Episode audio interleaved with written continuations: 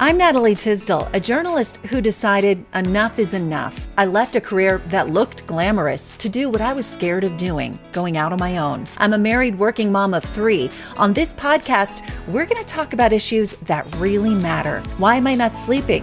What's up with that diet everyone's talking about? Are my kids falling behind? How do I leave that job and start over? Welcome to the Natalie Tysdal Podcast. I'm so glad you're here.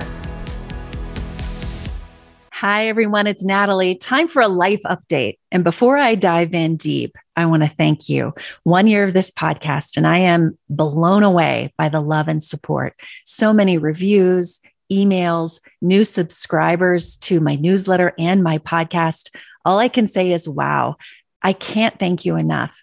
And if you haven't subscribed to the podcast or the newsletter, I'm going to put a link in the show notes so that you can do so right now. And if you haven't left a review for the podcast, would you mind taking just two minutes to do this for me?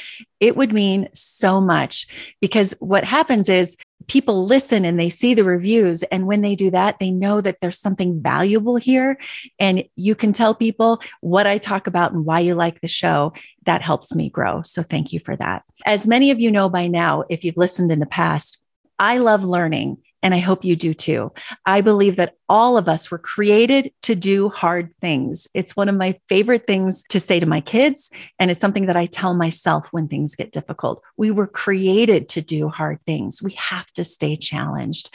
Leaving my stable job in the news business, it was a big leap for me. Creating my own business, this new business, a podcast and website, that was a leap for me. But let me tell you, it was the greatest decision I ever made. Did I love my nearly 30 years as a TV anchor, reporter, producer?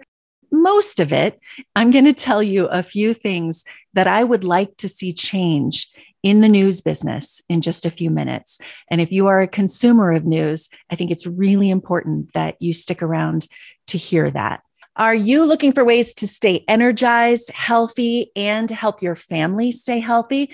I've started taking supplements from Seeking Health, and it has changed the game for me. I no longer worry that my family is getting enough of the vitamins we need, and I know the quality of what we're taking is top notch.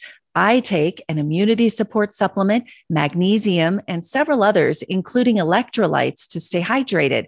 So many people ask me about these supplements that I've made it really easy for you to find right on my website, natalietysdal.com slash favorites. Also, bonus, I have a coupon code to help you save 10% on your order. You will find that coupon code on the website as well. Go to natalietysdal.com slash favorites. Click on Seeking Health.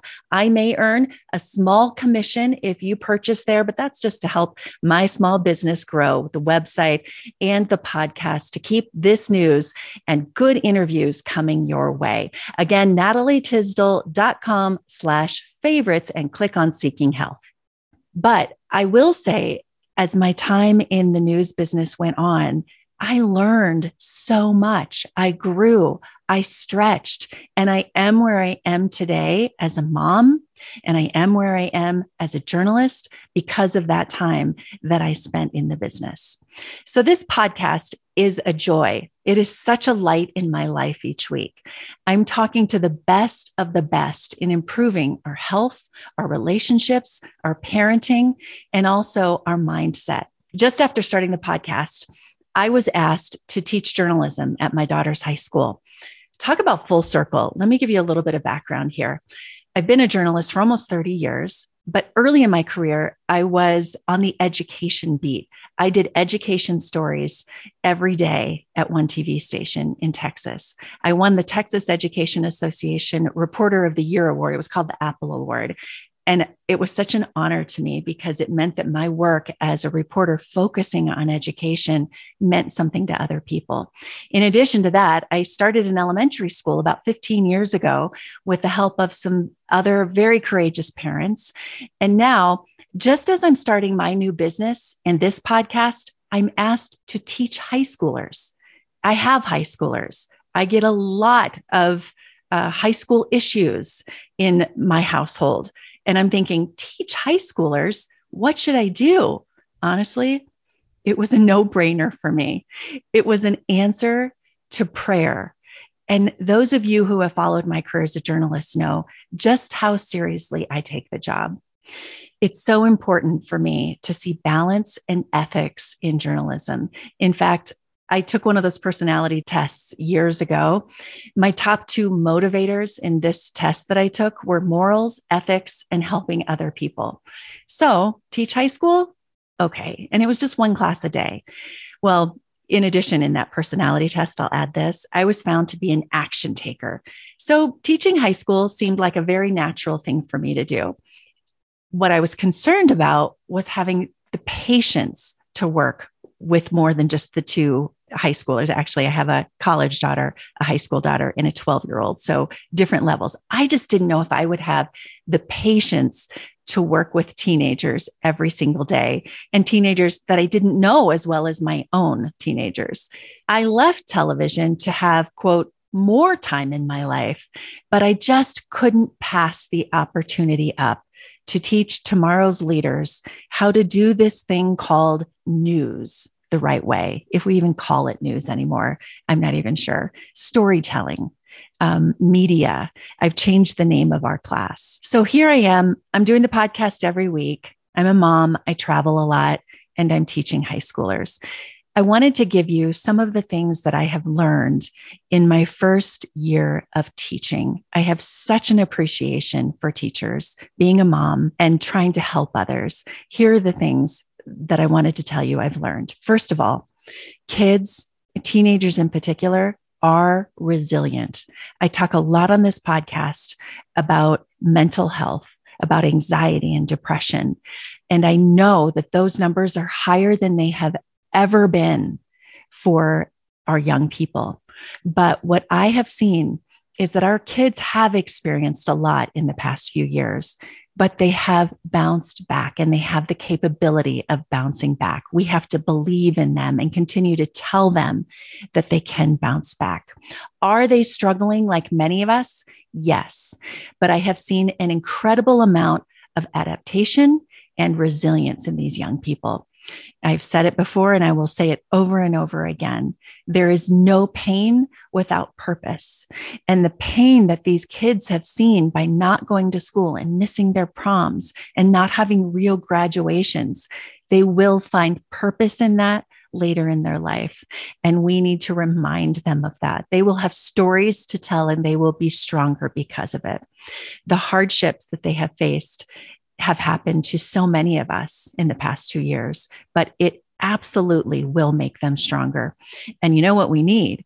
We need a young generation of strong people. So continue to tell the young people in your life how proud you are of them for bouncing back from these challenges. What else have I learned? Teenagers love cameras, and it is very natural for them to tell stories. Being a media teacher has helped me realize that we're not taking media away from them. We simply can't do that. It's incorporated into every level of their life, from their learning to their entertainment. So, as that changes, we need to change with it. We need to teach them, especially those like those who are in my class, they're interested in video and editing and writing and storytelling. We need to teach them how to tell good stories, how to be ethical in how they tell those stories. But we also need to teach them how to consume media obviously for us and for them, media is available 24 7, but that doesn't mean that we all need to be consuming media 24 7. It's dangerous to do so. It's one of the reasons I left the news business. I had too much of it. And all of that negativity started to impact me. And I know it does so many of you. We need to teach kids how to turn it off, when to turn it off, and more importantly, how to be discerning about what they consume, how to question what they consume, because the world of media has allowed anyone and everyone to join.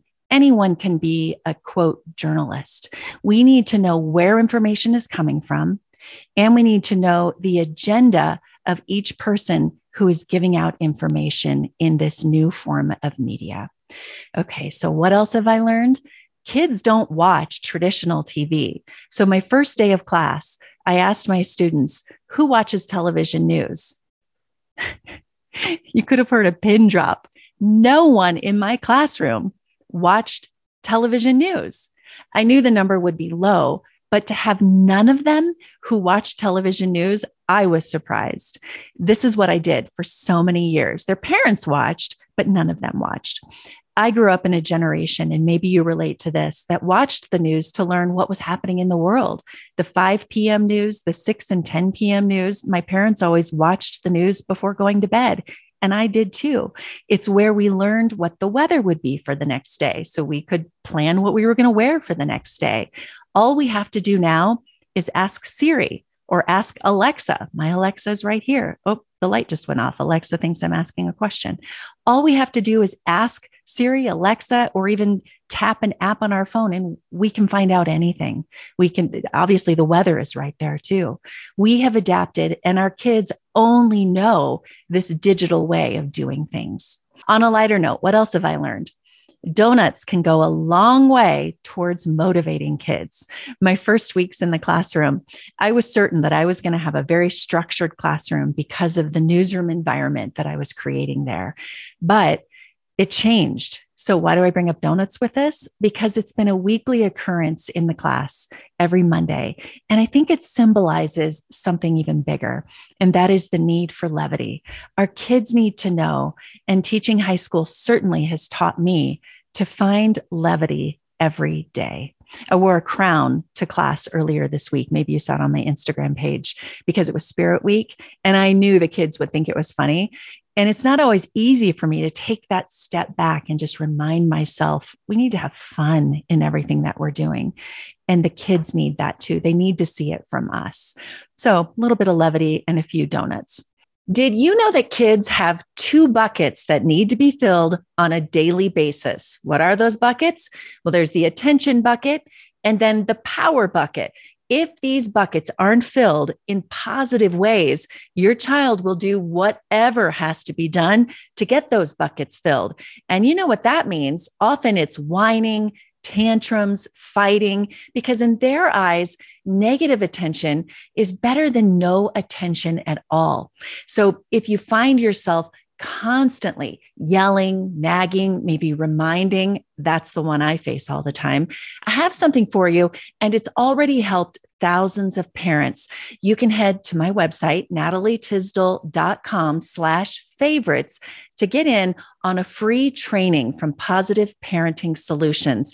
There, you're going to learn how to fill your child's buckets positively. Again, it's Natalie Tysdal, T-Y-S-D-A-L dot com slash favorites to get in on that free online class. I told you that I was going to talk a little bit about the state of the news today earlier when we when I started the podcast. What's wrong with the news today? Well, there are several things, but I want first to note balance. It's simply not there. And people ask me all the time when they find out that I left the news business how I feel about it. It's simply not there. Headlines are more salacious than ever. I read a headline the other day that was actually a quote from an angry parent, and there was no explanation, there was no name. It was just a headline in a major news organization. And the quote, it actually convicted someone who hasn't even been on trial. I saw another quote in a story online that was with someone who was far removed from the story. And this person referred to, quote, a bunch of other people are saying, and then gave their quote. It was third hand knowledge. And who knows if it was even true, but that was a headline. One of the first things I learned as a journalist was not to quote anonymous sources, quote people who are willing to give their name because what they're saying is true. If we don't quote people, they could be giving out extremely harmful information and hurting someone else's reputation and not even having to stand behind it to not quote someone with a name is lazy and biased journalism. Another example I will give is telling stories by using another news agency as a source versus vetting the story and doing the research. This has become all too common, even at some of the biggest news agencies. It's not okay. And it's how bad information spreads. Part of this is competition. News organizations see a story on another platform and they think, oh no, we don't have that story. So they quote another organization. And that's just not okay. Part of the problem also is the lack of funding in newsrooms and the lack of advertising that they're getting. And part of that is leading to smaller newsrooms, fewer people doing the work, and more of those people having to do several jobs. They're overworked. So, enough about that. Why am I teaching and why am I teaching journalism? Well, I want there to be a new generation of people who actually care about the truth and people who are willing to do that work. The public deserves that. All of you who consume any type of news on any platform, you deserve that. In the meantime, I'm going to keep doing interviews that inspire people. And yes, sometimes I do have to press for more information or for the truth, but I promise you, I will always do the research. And I care so much about the people I interview and the people who are listening and how my work impacts them. I'm not afraid to do all of that, and I will continue doing it. But where we grow, where we put our time, where we put all of our energy, that's where I think we really need to think about the type of news that we consume. You're going to see some other interviews on my YouTube channel. You might see some others on my website. But here on this podcast, I'm going to continue to focus on family, health, and positive mindset. So remember, fill your mind with what you need to stay positive and to be your best self. Let me tell you, after anchoring a four hour morning show, I had my fill of death and destruction daily, things that really didn't help me. They didn't serve me. And what I really started to realize in the final years of my career was that it wasn't serving the public in the way that I wanted it to or it once did. And when I say my career, I mean my traditional television career, because now I have transitioned into this digital world, which again has been an incredible blessing for me. You can control what you feed your mind. That's the thing I want you to remember. Do so and teach your kids to do the same. Thanks for listening today. Um, I hope that you'll hit subscribe and share this podcast with others, and I will talk to you again next week. Thank you for joining the Natalie Tysdal podcast.